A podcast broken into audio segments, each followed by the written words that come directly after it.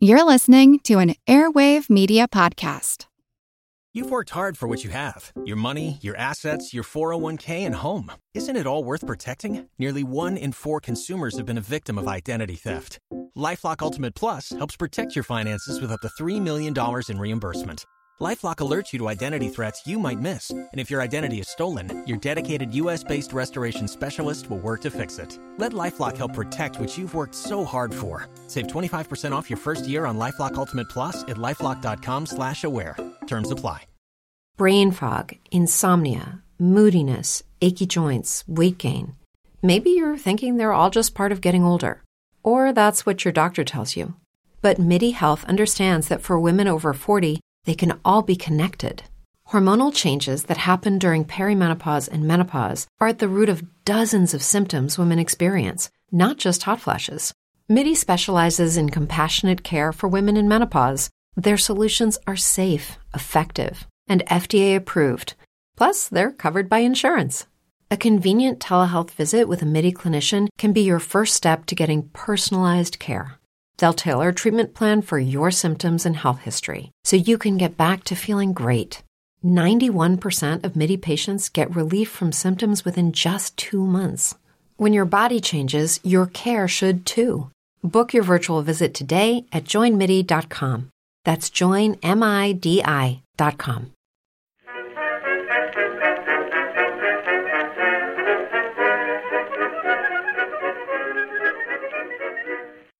Hello, everyone, and welcome to History of the Second World War, Episode 75 The Munich Agreement, Part 7 To the Brink. During the last week of September 1938, Europe seemed to be incredibly close to descending into war.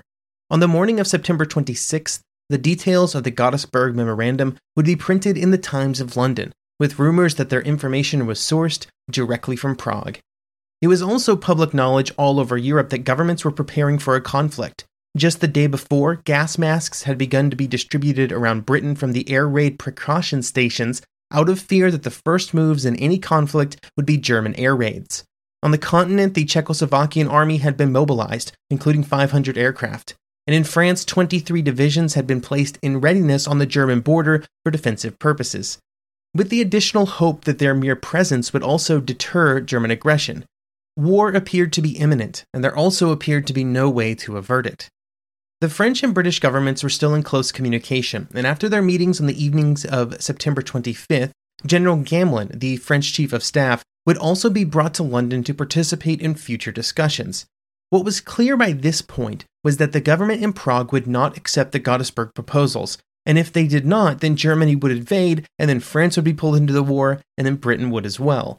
The British had reassured the French that they would in fact join in the war in her defense, but even with this assurance, Daladier was pretty concerned about French chances during the opening stages of any conflict. Gamelin, in a role reversal from some earlier events, brought with him some positivity. He promised that the French army was ready and willing to attack the German defenses just five days after the start of hostilities. Now, I'm not completely sure if Gamelin actually believed this or if he was just putting on a good show. But from everything we know today about the French military preparations, such an attack seems very unlikely, bordering on impossible. Similar assurances would be made to Poland in August 1939, and well, I guess we'll get there eventually and you can draw your own conclusions, but I don't think these attacks were ever going to happen.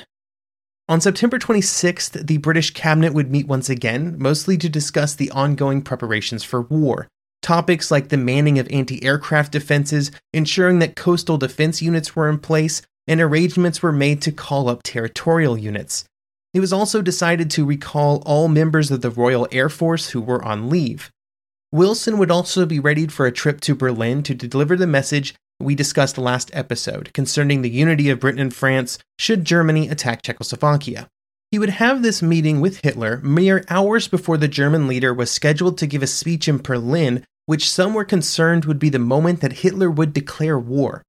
In Berlin, Hitler, returning to Berlin from Obersalzberg, was not exactly happy about all the developments in Paris and London. For months, the plans had been a quick invasion of Czechoslovakia on or near the start of October, but the sudden massive increase in tensions caused some issues with that plan. The purpose for the quick invasion that had been the hallmark of German planning up to this point was that it would be over before other nations could respond. But with both the Czechoslovak army mobilized and the French army partially mobilized, and also the British now obviously preparing for war, things were going to become more difficult. This forced some changes to the German invasion plans, with a shift to a two phase invasion, with the Sudeten areas first occupied before launching into the full invasion of the rest of the country. This two phase approach allowed for changes to be made, or discussions to occur with other nations if required. It was in this atmosphere that Wilson would arrive to deliver his message, with which did nothing to put Hitler in a better mood. The core of the message was simply that France would honor her treaty commitments to Czechoslovakia and Britain would join her. This apparently threw Hitler into another one of his rage induced ranting sessions. The targets for the rant were Beneš, the Czechs, Britain, France, everybody. He made it clear to Wilson that he would only enter into negotiations with Prague if they accepted the Godesberg Memorandum in full, and to German troops being in the Sudeten areas no later than October 1st. When Wilson asked if there was a message that he should deliver to London, uh, Hitler would shout, and then Schmidt would translate, quote, If France and England strike, let them do so. It is a matter of complete indifference to me. I am prepared for every eventuality. I can only take note of the position. It is Tuesday today, and by next Monday we shall all be at war. End quote. This meeting occurred a bit after noon on September 26th, and just to make it clear what the time frame was on these discussions, Hitler had put a deadline for the acceptance of the Godesberg Memorandum on September 28th at 2 p.m. So, roughly about 48 hours after the meeting with Wilson, like he, he expected Prague to either accept or, or go to war. The implication was that non acceptance on that date would lead directly into a conflict. Later that evening, Hitler would give a speech with 20,000 Nazi supporters in attendance, and it broadcast via radio all over Germany. The content was, by this point, sort of typical Hitler talking points. Direct insults thrown at Beneš, saying, quote, The Czech state began with a single lie, and the father of this lie was named Beneš. I have demanded that now, after 20 years, Mr. Beneš should at last be compelled to come to terms with the truth. On 1 October, he will have to hand over to us this area. Now, two men stand arrayed one against the other. There is Mr. Beneš, and here stand I. There was also a lot of the similar type of discussions about related topics that I won't bother you with, a lot of insults thrown around in those type of things, and discrimination against Germany and, and the Germans in the Sudeten areas, just the same list of things we've been discussing this whole time. Apparently, the speech made quite an impression, though, uh, with several Germans who listened to it on the radio commenting on his brutal delivery, uh, to use a quote. At the same time, when it was translated for the government in London, the overall feeling about the speech was that it did not justify an immediate order for mobilization. This was quite a favorable outlook on the speech, which was clearly preparing the German people for war. Wilson would return to London and would attend meetings where updated evaluations on the German and Czechoslovak militaries were presented to Chamberlain and other leaders. The information provided was that the Czechoslovaks did not have a great chance of putting up a prolonged and successful defense. An update on the mood of the Dominions was also provided, with Stanley Bruce trying to impress upon others in the meeting that the Dominion governments were not at all pleased with the idea of going to war and felt that the Godesberg terms should be accepted. Finally, discussions were had with the first Sea Lord about the preparations made by the Royal Navy should a war be just a few days away. It was requested by the first Sea Lord that he be allowed to fully mobilize the Navy, which Chamberlain agreed to. After all of these meetings, Chamberlain would make his own radio broadcast. The contents would be a general summation of Chamberlain's views, although they were not delivered as articulately as, maybe they could have been. Here's a small quote However much we may sympathize with a small nation confronted by a big, powerful neighbor, we cannot in all circumstances undertake to invoke the whole British Empire in war simply on her account. If we have to fight, it must be on larger issues than that. I am myself a man of peace to the depths of my soul. Armed conflict between nations is a nightmare to me. But if I am convinced that any nation had made up its mind to dominate the world by fear of its force, I should feel that it must be resisted. War is a fearful thing, and we must be very clear before we embark on it that it is really the great issues that are at stake, and that the call to risk everything in their defense when all the consequences are weighed is irresistible. Those within the government who you might expect to react negatively to the message that I just read certainly did. With Churchill, for example, telephoning Cooper saying that it represented preparation to scuttle. After the speech, another cabinet meeting would be held. This meeting was primarily based around Wilson informing the others how his meeting with Hitler had gone, which was, of course, not well. He would then suggest that, quote, the only plan which could prevent the country from being overrun would be for the Czechoslovak government to withdraw their troops from the red areas and allow Germany to occupy them without loss of life, end quote. As with earlier suggestions of applying such pressure to Prague to make them do these, these actions, this was not well received by many within the cabinet. I realize I have quoted Duff Cooper quite a bit during these episodes, which can be attributed to the fact that David Faber in Munich 1938 Appeasement in World War II heavily utilizes Cooper and his quotes to represent the anti appeasement viewpoints within the British cabinet. But I'll, I'll give just one more here. After Wilson had made his suggestion, Cooper would say, quote, if we are now to desert the Czechs or even advise them to surrender, we should be guilty of one of the basest betrayals in history. End quote.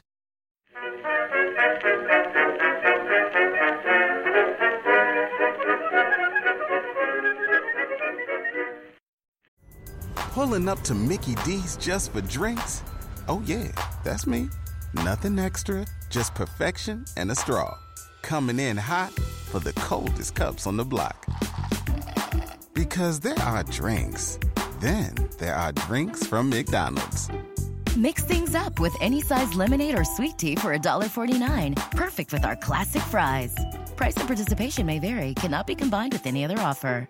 Ba da ba ba ba.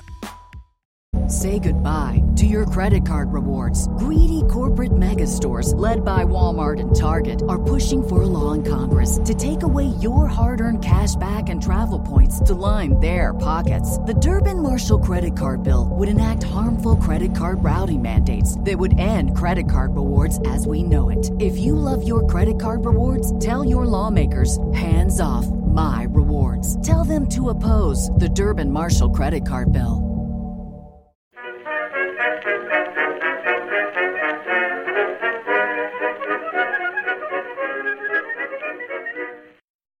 Back in Berlin, preparations for the invasion were ongoing.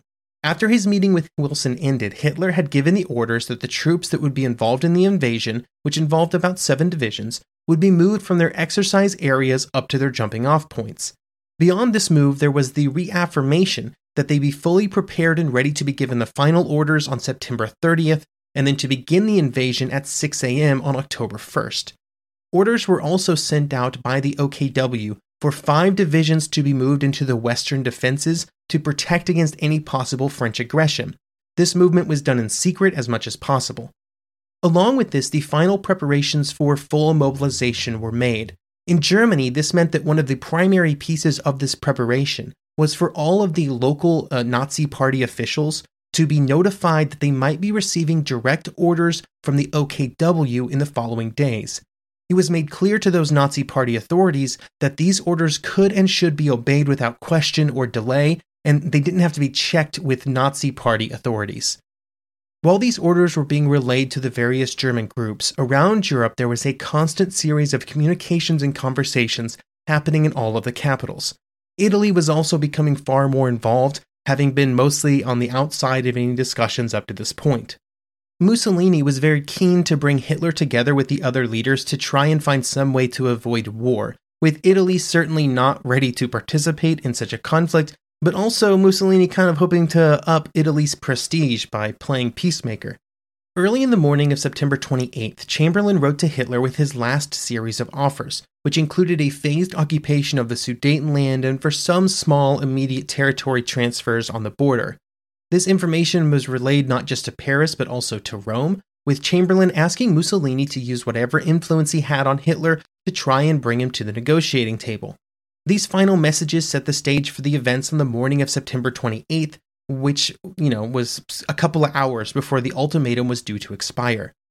At 11:15 a.m., Hitler would meet with the French ambassador, Andrew Francois Poncet, who was fully briefed by Paris on the contents of Chamberlain's final proposals. He hoped to get Hitler to agree to them and even offered to expand the zones of immediate occupation, which represented a much larger percentage of the total Sudeten territory than what the British were offering. While their meeting was still occurring at, at roughly 1140, uh, the Italian ambassador in Berlin, Attolico, would arrive at the German chancellery. He brought with him a message directly from Mussolini in Rome to Hitler. Mussolini had asked Attolico to meet with Hitler as soon as possible and relayed to him that Mussolini and Italy favored accepting their proposals. However, the message also made it clear that Mussolini supported Hitler in any decision that he would make. At this point, the future lay directly in Hitler's hands. War seemed inevitable all over Europe. Armies were mobilizing, trenches were being dug all over the continent. In eastern France and western Germany, trains were packed with people trying to get out of cities out of fear of air attack. But it was also at this moment, so close to the expiration of the ultimatum, that Hitler decided to postpone mobilization and the invasion. He invited British Ambassador Henderson to speak with him just before 2 p.m. on the 28th and informed him of two things. The first was that he was delaying mobilization by 24 hours. Second, he was going to send invitations to London, Paris, and Rome for government leaders to meet with him in Munich the following day. This would give everyone the opportunity to come to an agreement and avoid war.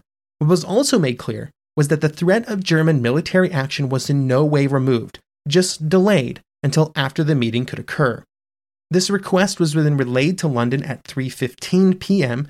with Henderson telephoning the foreign office and saying, quote, Herr Hitler invites the prime minister to meet him in Munich tomorrow morning. He also invited Signor Mussolini, who will arrive at 10 a.m., and Monsieur Daladier. Similar messages would also be relayed to Paris and Rome. One of the challenges for the British government was that when this arrived, Chamberlain was at that very moment in the Commons giving a speech. Chancellor of the Exchequer Simon was informed via a note, but was unsure how to give the information to Chamberlain, not wanting to really interrupt him mid monologue.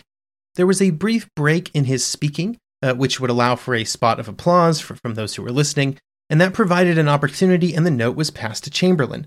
Chamberlain then decided, and Simon agreed, that the Commons should be informed at that very moment. And when he began speaking again, he announced that Hitler had agreed to postpone mobilization. He would finish up by saying, quote, That is not all. I have something further to say to the House yet. I have now been informed by Herr Hitler that he invites me to meet him at Munich tomorrow morning. He has also invited Signor Mussolini and Monsieur Daladier. Signor Mussolini has accepted, and I have no doubt that Daladier will also accept. I need not say what my answer will be. Chamberlain would then later write to Hitler saying, After reading your letter, I feel certain that you can get all essentials without war and without delay. I am ready to come to Berlin myself at once to discuss arrangements for transfer with you and representatives of the Czech government, together with representatives of France and Italy if you desire. With this letter and the agreement of the German, Italian, French, and British governments to meet in another round of negotiations, the final stage of the Munich saga was about to begin. With the threat slightly postponed, we should probably discuss one kind of adjacent topic that we've mentioned a little bit before. A few episodes ago, I discussed the possibility of a German coup d'etat led by General Halder, the chief of the general staff. We left that conspiracy at a point where they knew the military leaders they needed to convince and then how they would use them in the case of the plan being put in place, kind of, you know, with where they were positioned around Germany. However, if you remember, one of the key prerequisites for that scheme to work is that they needed Hitler to actually bring Germany into a war. They felt that this was the only way they could ensure support for their overthrow of his government because it was felt that the German people did not really want war. They also needed Hitler to be present in Berlin, just because it was there where their military strength was the strongest, and it was essential that he be kidnapped as part of the process, so they, they really just needed him in Berlin. During these final days before the ultimatum expired, Hitler was in Berlin, so that was taken care of. And it appeared that war was about to begin, so things appeared to be going well. But then Hitler backed down and suggested further negotiations. This destroyed the plans that were put in place. Beyond the simple logistical problems, Hitler was now preparing for a trip to Munich. And there were two other problems. The first was simply that war would not be declared, which meant that nothing could actually be done to Hitler. But more importantly, it was impossible for them to act in any way while Hitler had asked for further negotiations with other European leaders, and those other leaders had accepted. They could not arrest Hitler and accuse him of being a war criminal and taking Germany into a war when it was Hitler who had, at least publicly, said that he was attempting to preserve peace. As one of the conspirators would say, quote, the effect on our plans was bound to be disastrous. It would have been absurd to stage a push to overthrow Hitler at a moment when the British Prime Minister was coming to Germany to discuss with Hitler the peace of the world. While, of course, it is impossible to know if the conspirators and their plan to overthrow Hitler would have worked, personally, I don't rate its success probabilities very highly due to the general support Hitler seems to have had among the German people and German government. What does seem absolutely certain is that this was probably the last point at which anything like this would have worked, or even had a chance of working. As we will discuss over the next two episodes, Hitler would, during the discussions in Munich, only increase his prestige and the appearances of his ability to expand Germany's power without resorting to war. By the next major war scare with Poland, Hitler would be essentially unassailable. In London, Czechoslovakia's ambassador, Jan Masaryk, who was the son of Tomas Masaryk, who had been so important to the creation of Czechoslovakia, was informed of the upcoming plans for the meetings. He had also been informed of the proposals that had been made to Hitler over the previous days, as more and more of his country had been bargained away in the hopes of maintaining peace. Now there would be a conference of four European leaders where it appeared that the fate of Czechoslovakia would be decided, and there would be no representative of Czechoslovakia present. The Rise and Fall of the Third Reich by William Shirer is a source that, that can be problematic, uh, but it does have some pretty good zingers. In this case, Shirer would say, quote, the Czechs were not even asked to be present at their own death sentence. End quote. Now, before he met with Chamberlain in Halifax, Masaryk knew that a meeting was going to take place in Munich. But what he did not know was that no one from his nation would be present. And when he found out this fact, he would say simply, quote, If you have sacrificed my nation to preserve the peace of the world, I will be the first to applaud you. But if not, gentlemen, God help your souls.